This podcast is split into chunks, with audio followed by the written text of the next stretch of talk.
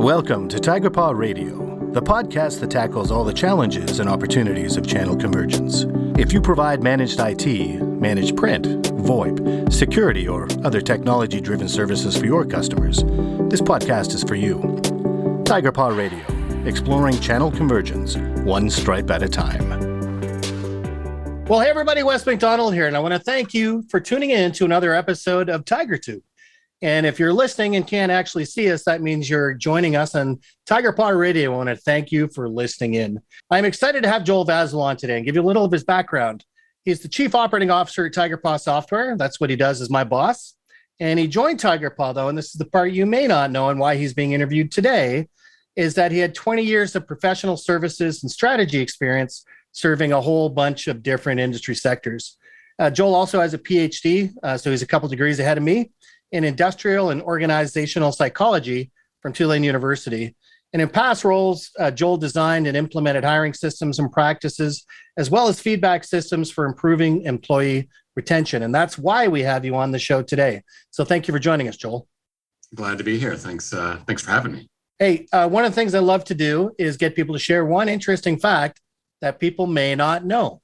A fact that some people know that not everybody knows, that I have uh, moved around quite a bit in my life. I'm not a military brat, but I have lived in seven states and eight cities in those states. I, d- I doubled up on, on Texas, which is where I'm originally from, and um, now in on my eighth city.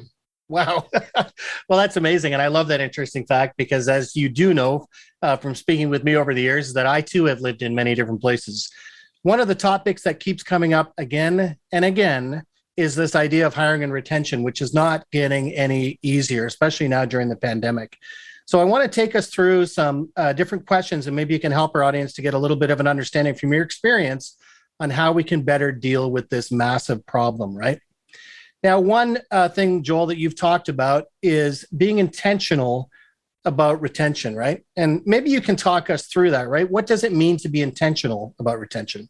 First, let me say that um, if you don't hold on to the employees that you have today, uh, hiring and, and, and staffing your team gets a lot harder. Uh, so I think that's a great starting point for us to talk about the difficulty that people are having right now with hiring is holding on uh, to your existing folks. So being intentional about retention, usually what we think about, what I advise folks is um, that you first start with communicating about who you are. What's your vision for where you're going to take your company? Now we focus more than ever on making sure people understand where we're going. The other things that um, we th- we talk about when we talk about being intentional about uh, retention is making work work meaningful. Um, people want to know that they the things that they're doing contribute to something bigger. Does this mean You know, like uh, you know, it's got to be some you know world-beating technology or something like that? No.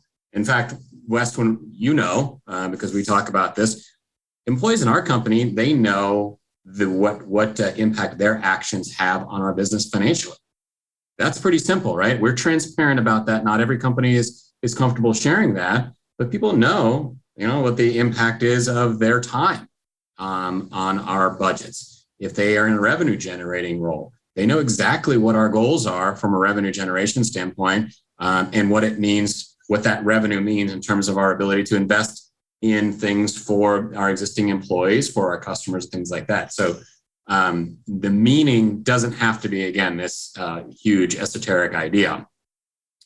Um, other things that, um, you know, particularly in technology services that um, we've seen some of our customers talk about in terms of meaningful work is, you know, cybersecurity, right? It's a, it's a big one right now. And if you are protecting your customers and your job as a technician is to help the customers be protected, that's pretty powerful. There's a lot of meaning in that, especially with the amount of fear that we have around um, cybersecurity. So other things that are that are things that we practice every day, and I think uh, good, good companies do across all industries, is coaching and development. Um, when you think about holding on to people, of course, you want to hold on to your highest performers, and high performers typically love to learn and grow. And um, I actually just did a, a skip level with our, our development team recently. And that's one of the things they said they love most about working here is their opportunity to continuously learn and grow. Um, So how do we do that here? One of the most important things that we do is in our annual uh, performance review process, we require our managers to work with every team member to put together a development plan, to ask a question.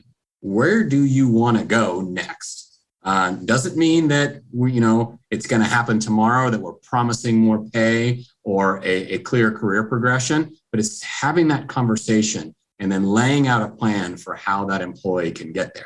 And uh, for us, one of the things that we really do there is we don't just say, hey, we're going to do it for you and, and, and hand them everything. We make them work for it um, because, again, high performers, They want to, they want that sense of accomplishment that comes from having earned that next opportunity. Um, but it's not just about saying what people can do better or how they can learn. Um, it also is um, about praising and recognizing folks. Super simple, doesn't cost any money. Um, and, and you'll notice that this is the first time I've actually even mentioned money when I'm talking about retention, uh, because I think a lot of people just think naturally, oh, right now, we've got to we got to pay more. We got to give more perks and bonuses and things like that. No, sometimes all you need to do is say thank you, and and call out something that somebody has done. Um, for us, we're we're a pretty self-critical company, as you know, and um, we used to in our regular meetings with the with the with the team members talk a lot about all the things that we need to fix. And we made a change uh, a little over a year ago to um, in our daily stand-up meeting to make sure that not only were we as managers praising, we were giving our uh, every team member an opportunity to praise their teammates as well. I love this idea that you talk about where we're giving recognition, and really we can see an extension of that uh, to how we deal with our partners and stuff as well, right? So the work that the organization does with the top one hundred, right? There was no reason to recognize those folks um, other than that they deserve recognition, and to use that to help better Uh, the relationships that we have with all of our partners, right? And that really bleeds from the inside out, and I just absolutely love it. I felt that internally at Tiger Paw myself, and to see it as an extension, that that that purpose that you're giving, that recognition, even to those that don't necessarily work with us, right? It's a direct reflection of that. Yeah, yeah. Actually, that makes me think of something else. So, you know, we're a member of the Technology Assurance Group, and yep. um, it's, a, it's a pretty elite group of, of technology service providers, and they give out a lot of awards, TAG does, to their members for um, for meaningful things. And um, we reached out to TAG just to get some more details about um, you know what, what our customers who were winning those awards, uh, what they did to win it, just so that we could congratulate them.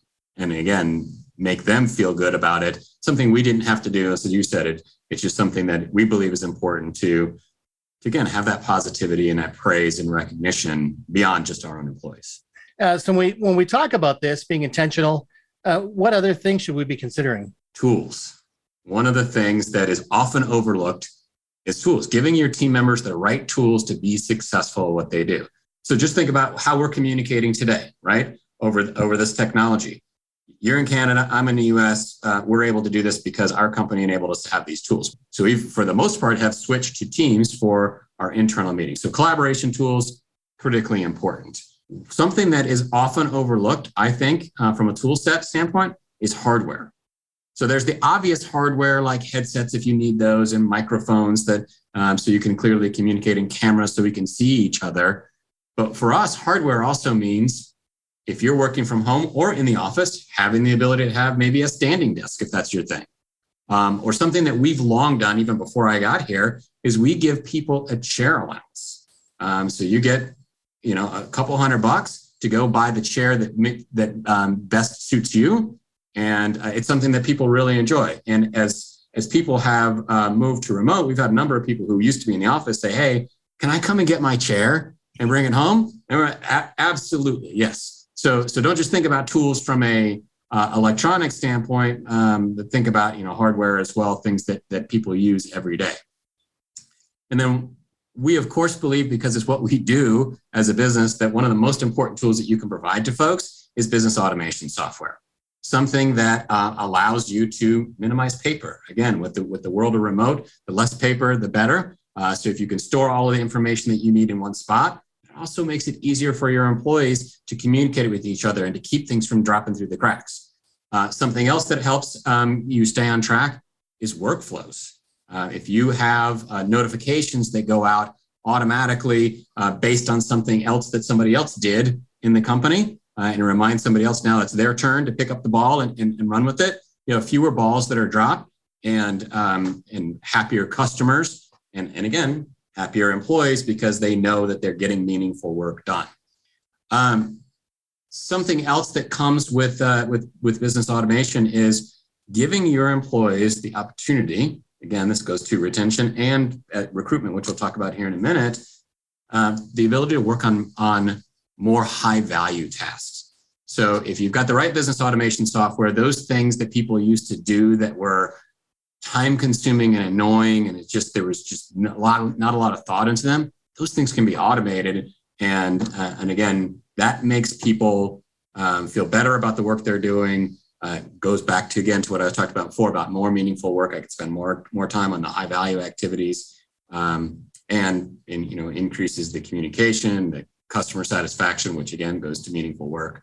So it kind of all, all ties together. I'm a remote uh, employee for Tiger Paw, right? And the tool sets and the ability to collaborate the way that we do makes me feel just as though I was in the office, right? That I think for people that when they incorporate these universal tool sets, when I need help, I don't necessarily just need to call you saying, Joel, how do I do this? I've got an army of people behind me with the experience with those tool sets that I can draw upon, right? So it really does shorten the learning curve for those new hires as well, I would think.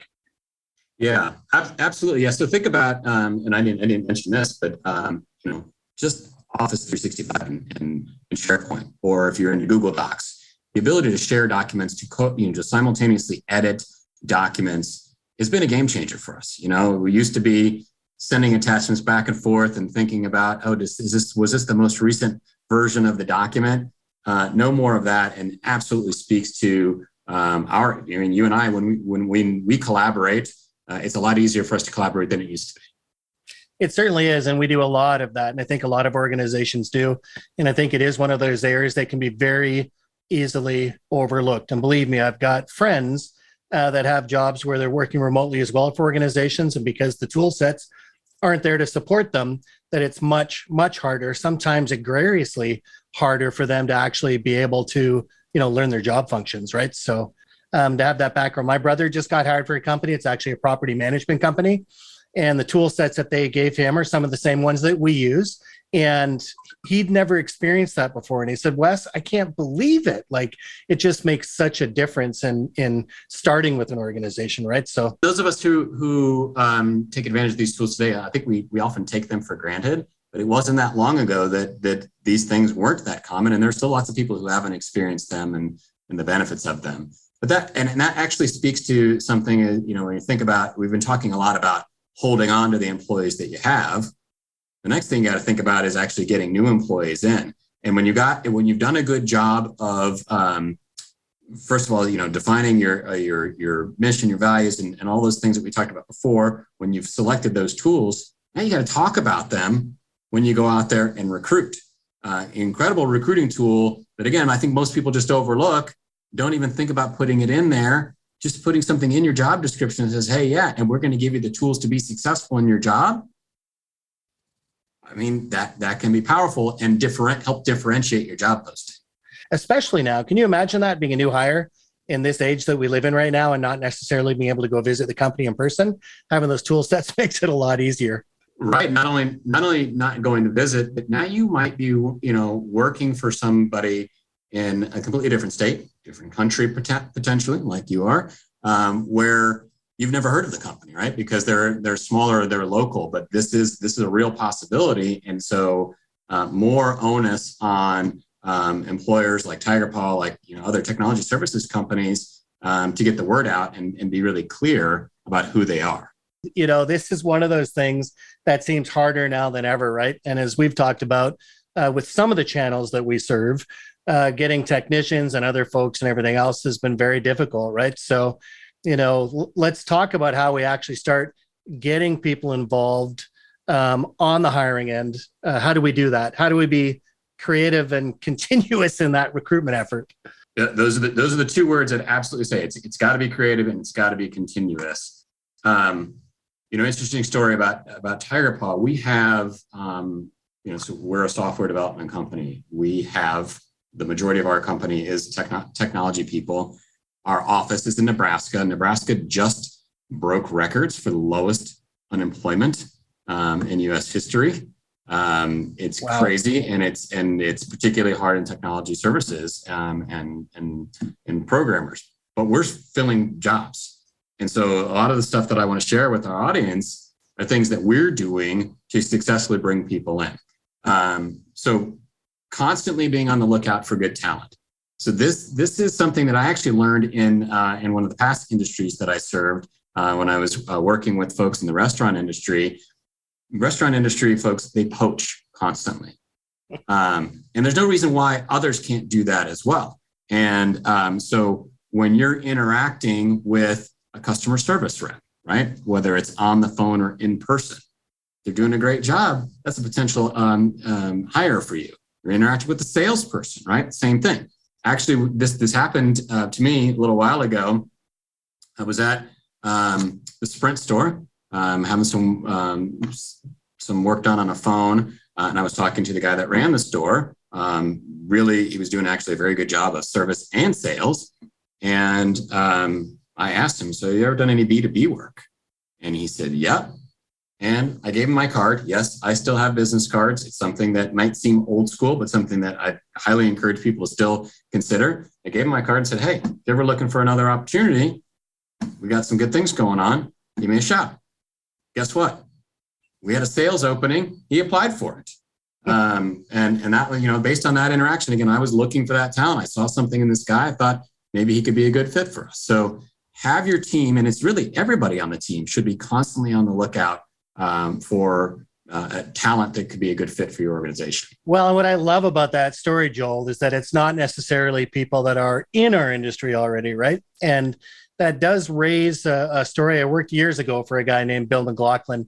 And I can remember when I went down for my first uh, couple of days uh, doing field trips with him in New Jersey, we had to rent a car, right? So of course we're at the car rental place and started to talk to the person that was renting us the car.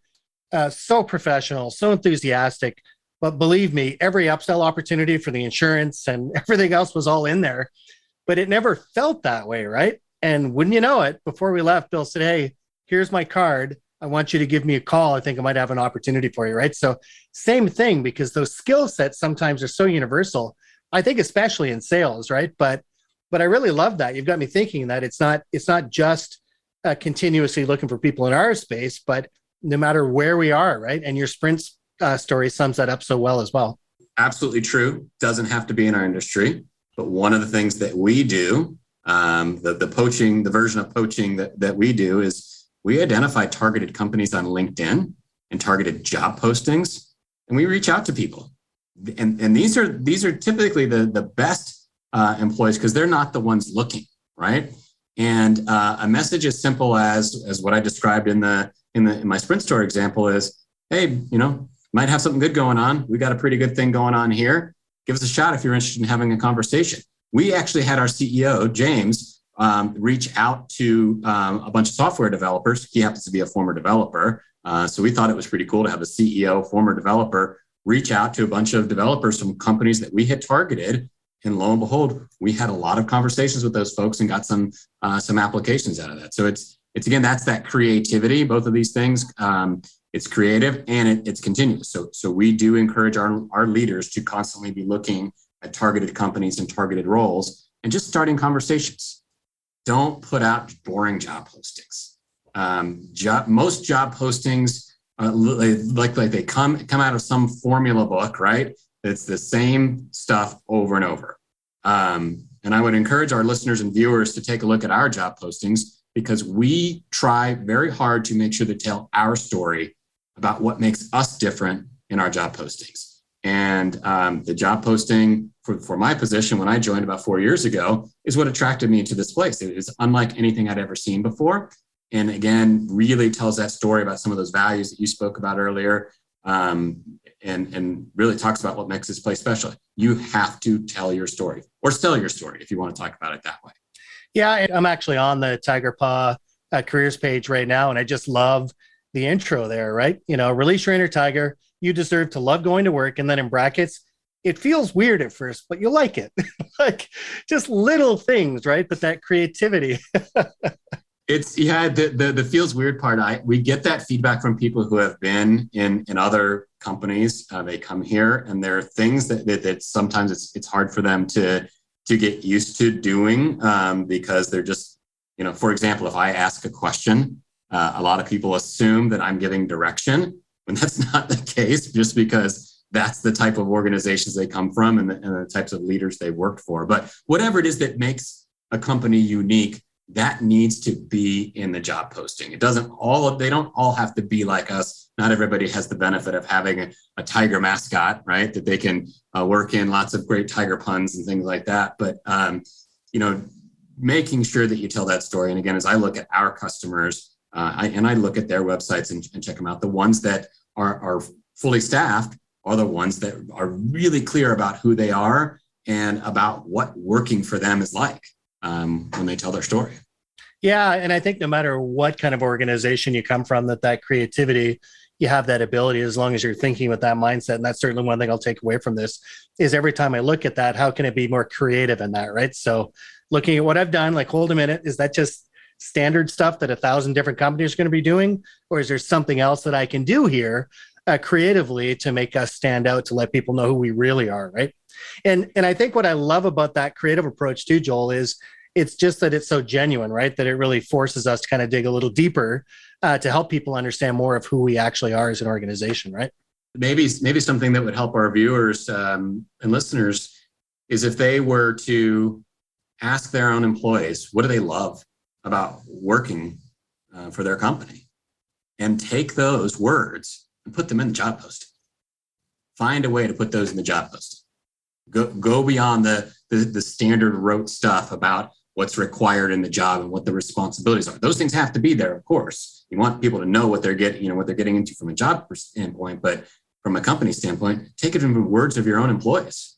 So uh, another thing um, to think about from um, continuously and, and creatively recruiting is partnerships.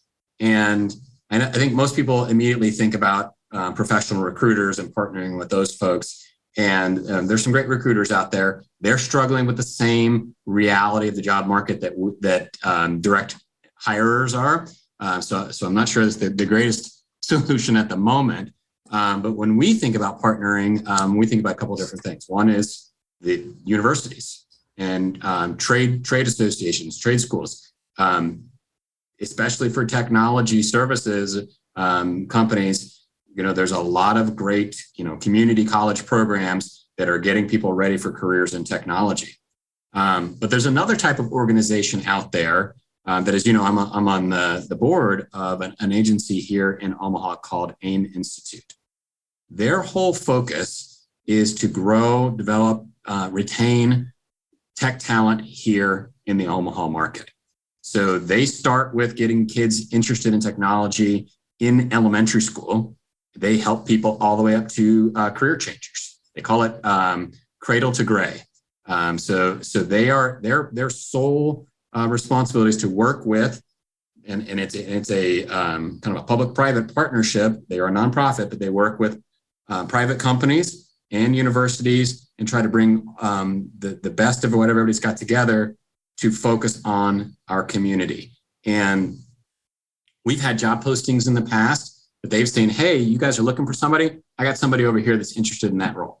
That's not specifically, they're not matchmakers. That's not their job. But because they're so well connected, um, they can they can certainly help with that. And us being part of that organization, of course, helps get our name out there because they have lots of uh, really great um, technology-related events in our community. And um, I know there are other organizations like this in, in other uh, locations. And uh, I would just encourage our, our listeners to, to, to find those organizations, find, find the people who have dedicated themselves to getting people interested in technology, for helping them transition into, into technology roles and, and build partnerships with those folks. Yeah. And I love that you're involved with AIM, and it's really good advice for anyone in their own areas, um, because that really does, I think, tie into this whole idea of continuous recruitment, that sometimes you have to give back a little to keep that continuous effort going as well, right?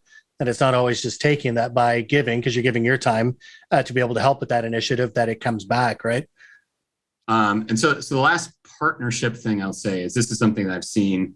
Um, I was actually really surprised when, when I first heard about it, but um, some of our customers refer prospective employees to their partners. So other companies that they're shit, you know, they might share customers with.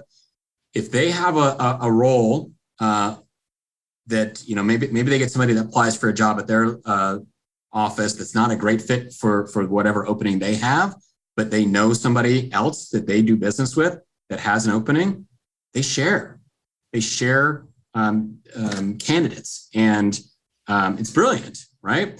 Um, being on the lookout, it just increases your net, um, and and it's and it doesn't cost money. Like so, so again, if you're building those partnerships, um, if you have that spirit of giving that you were talking about in terms of how you help um, your partners, your peer organizations, it'll come back to you as well, um, and and uh, really help you in, in the long run. Because it is so difficult to get people, that our first instinct may be, look, let's just take that person right away. It doesn't matter if they're a good fit. Let's find out over time if we can make them a good fit. Um, talk to me about that. Should we compromise on selection? We do not have to, nor should you. Um, the, the mirror fogging test is not sufficient for hiring. Um, so we are very intentional about selection, um, and um, a, a clear, consistent um, set of criteria, set of, of hiring practices. Um, has never been more important uh, because if, again, you think about um, what, where we started this conversation with retention, right? So imagine you've got all this work that you've put into retaining your top performers, and you hire Joe Schmo off the street, right? Who is not qualified, who uh, other than that he can, you know, he can stand up straight and he can and he can breathe, right? Um, and he comes in, he's not good at his job, he's not a good fit. What's that going to say to your employees that you've put all that time and energy into to holding on to? You say, we don't really care about you. We're just trying to fill seats. So absolutely do not compromise on retention. And, and some of the things that you should be uh, aware of and, and thinking about in, in hiring is job hoppers. So it's never been easier for somebody to hop jobs, right? And, and actually that's part of what's going on is not necessarily, there, there definitely are fewer people in the workforce today, but there are more people making um, job changes. Um, those who make frequent job changes, we call them job hoppers. Um, and we have a saying in the in the employee selection space, which is um, past performance is the, the the best predictor of future performance. So that holds with uh, with job hopping as well. If somebody's a job hopper and you think, ah, I'm going to give them a place to settle down, you're you're fooling yourself.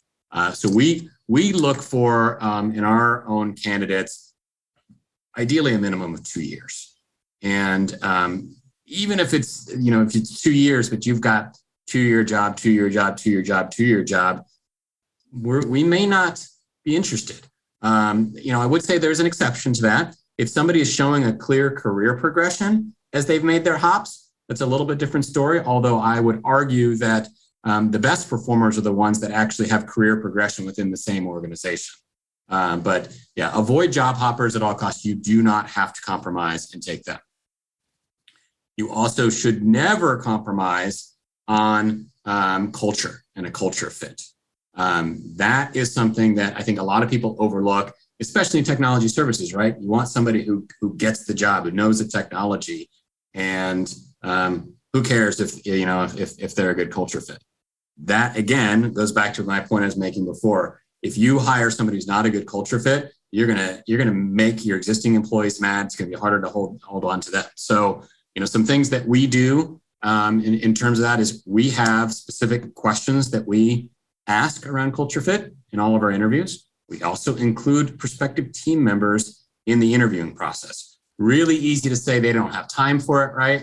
Uh, because they're busy or you might be short-staffed, but um, giving them an opportunity to um, to talk to prospective team members, um, people they might be working with, goes a long way towards retaining them, but also to the person that you're hiring, it, sh- it, it tells them a lot about who you are and gives them a preview of who are the people they might work with.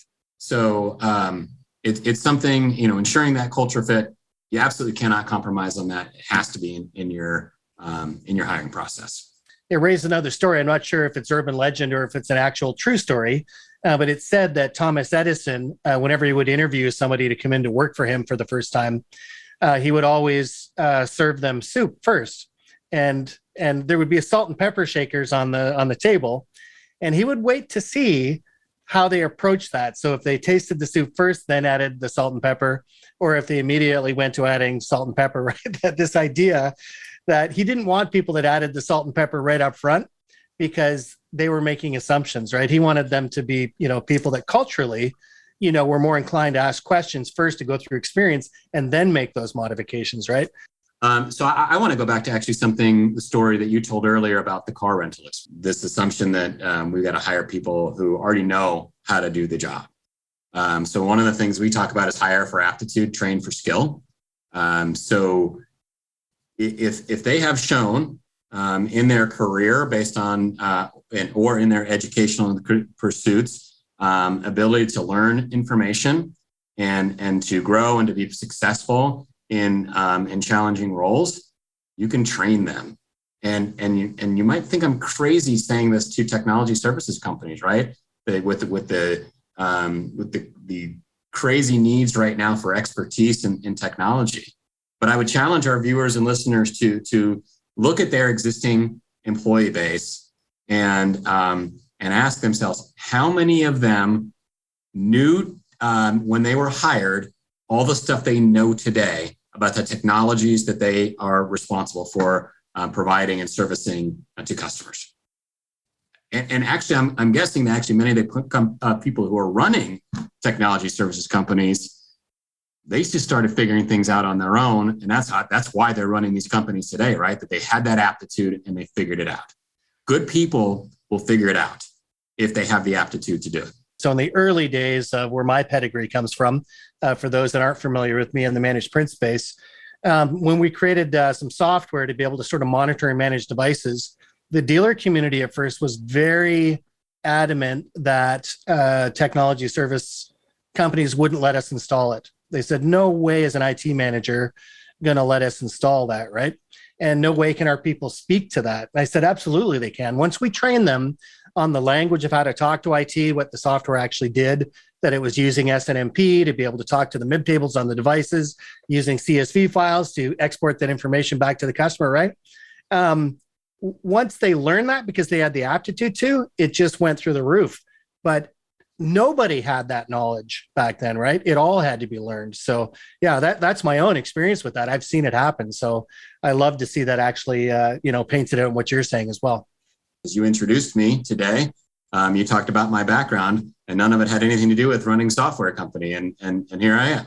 No, I, I absolutely love that. And, and I agree. And I think going back to that car rental example, that uh, the aptitude was there, but I think also a certain skill set, right? That that person behind the desk was still a salesperson. So even though they had to learn, you know, like you said, some of the specifics in, in a new industry, they still had those basics of what it means to be a salesperson, right?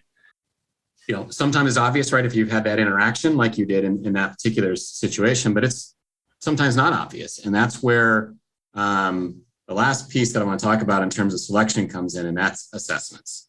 Um, there are a lot of things you can learn uh, from high quality pre-employment selections. Uh, assessments. And um, yes, that is how I started my career, my professional career, um, is helping to design and validate those. Um, I don't sell them anymore, so it's not a shameless plug, uh, but it's absolutely something um, you want to consider. Um, the best assessments out there are going to allow you to match um, what they measure to uh, the specific requirements of the jobs that you're trying to find. You can't just take anything off the shelf. That's uh, that's a bit risky. Um, And, um, you know, you want things that are going to help you figure out that aptitude. Does somebody actually have that skill or that knowledge um, to be able to perform the role um, that, that you're trying to fill? Um, one of the things I like about the assessments that we use, uh, and there are lots of assessments um, that, that do this, is uh, it's not just a pass fail. It gives us um, some ranges. And if somebody's out of range in a particular area, um, it's not saying, oh, you can't hire this person. But it gives you some specific interview questions that you can ask to dive deeper into that particular um, aspect of that person's qualifications uh, to understand uh, if that was just a test-taking aberration uh, or something you need to be concerned about as uh, when considering this person as a potential employee. So um, there are many good assessments out there, and um, you know, it, if you're not going to compromise on selection, you got to make sure that you again are being very systematic about who you're hiring, and assessments can be a great part of that effort. Now, Joel, as you know, my wife is a huge football fan, and she points to the fact that oftentimes in the N F L, even they'll hire a certain person for a certain role, uh, like let's say a wide receiver. And then after they go through the assessment of their play, they end up putting them in another position, something entirely different, right? And and that's one thing I've always really loved about Tiger Paw, that ability using those assessments, making sure that you're looking for the right talent to say, you know what, we were looking at them for this, but maybe they actually belong over here. Uh, you know, that's great advice, Wes, in, especially in light of what's going on right now. Um, and and the, we, we've talked about continuously recruiting, right? Um, if you find somebody that's got great aptitudes, is a great culture fit um, for you, uh, is hungry to learn, is bought, buys into what what your story and where you're going and your and your values, hire them now. You'll find a role. They will find you will find a way to make that person a productive member of your team. And um, yeah, I think the N F L does a, does a good job of, of that very thing. But um, in this day and age, with um, with the way things are going, you know, definitely jump at a qualified person, and don't jump at the unqualified person. Don't just don't just make those snap judgments and say we got to have a body, because that will come back to bite you. For people that are out there looking uh, or listening uh, to us today that are looking to get started on doing a better job of hiring and retention. Um, if you had one piece of advice, what would that be? Don't panic. That's my one piece of advice. Don't panic. If you operate out of fear, you'll make bad decisions. You'll throw money at people that perhaps you don't want to retain, um, or you'll you'll do things that you think are in the best interest of your employees, but they're really not. They're just out of your own personal fears. You'll hire those people who really aren't good culture fits just because they um, applied and, and are available today and can meet your schedule requirements. If you panic, um, you'll make bad decisions. You need to take a breath and realize there are resources out there um, available to help you, um, that there are easy, inexpensive strategies that we've talked about today um, that can help you navigate the the, the the craziness that's going on right now in the job market. But if you panic, you'll end up making bad decisions, and um, you will regret it, and there will be a, a hefty price to pay. Joel, I cannot thank you enough for sharing your experience on the hiring and retention side. Um, I love the fact that your background is so diverse, uh, and that especially now how useful this can be for our partners and for our customers to be able to help them with their hiring and retention needs. So thank you very much. And for everyone that's tuned in, if you're looking at uh, us today, that means you're watching us on Tiger Tube. If you're listening in on Tiger Paw Radio, thank you. And until next time, remember, keep learning. And so we come to the end of another exciting episode of Tiger Paw Radio. If you'd like to listen to more great learning content to help you grow your business, please be sure to visit w w w dot tiger paw dot com and click on the Resources tab. You can also subscribe to your favorite podcast platforms to be sure you never miss another episode. And until next time, keep learning, keep growing, and keep that inner tiger strong.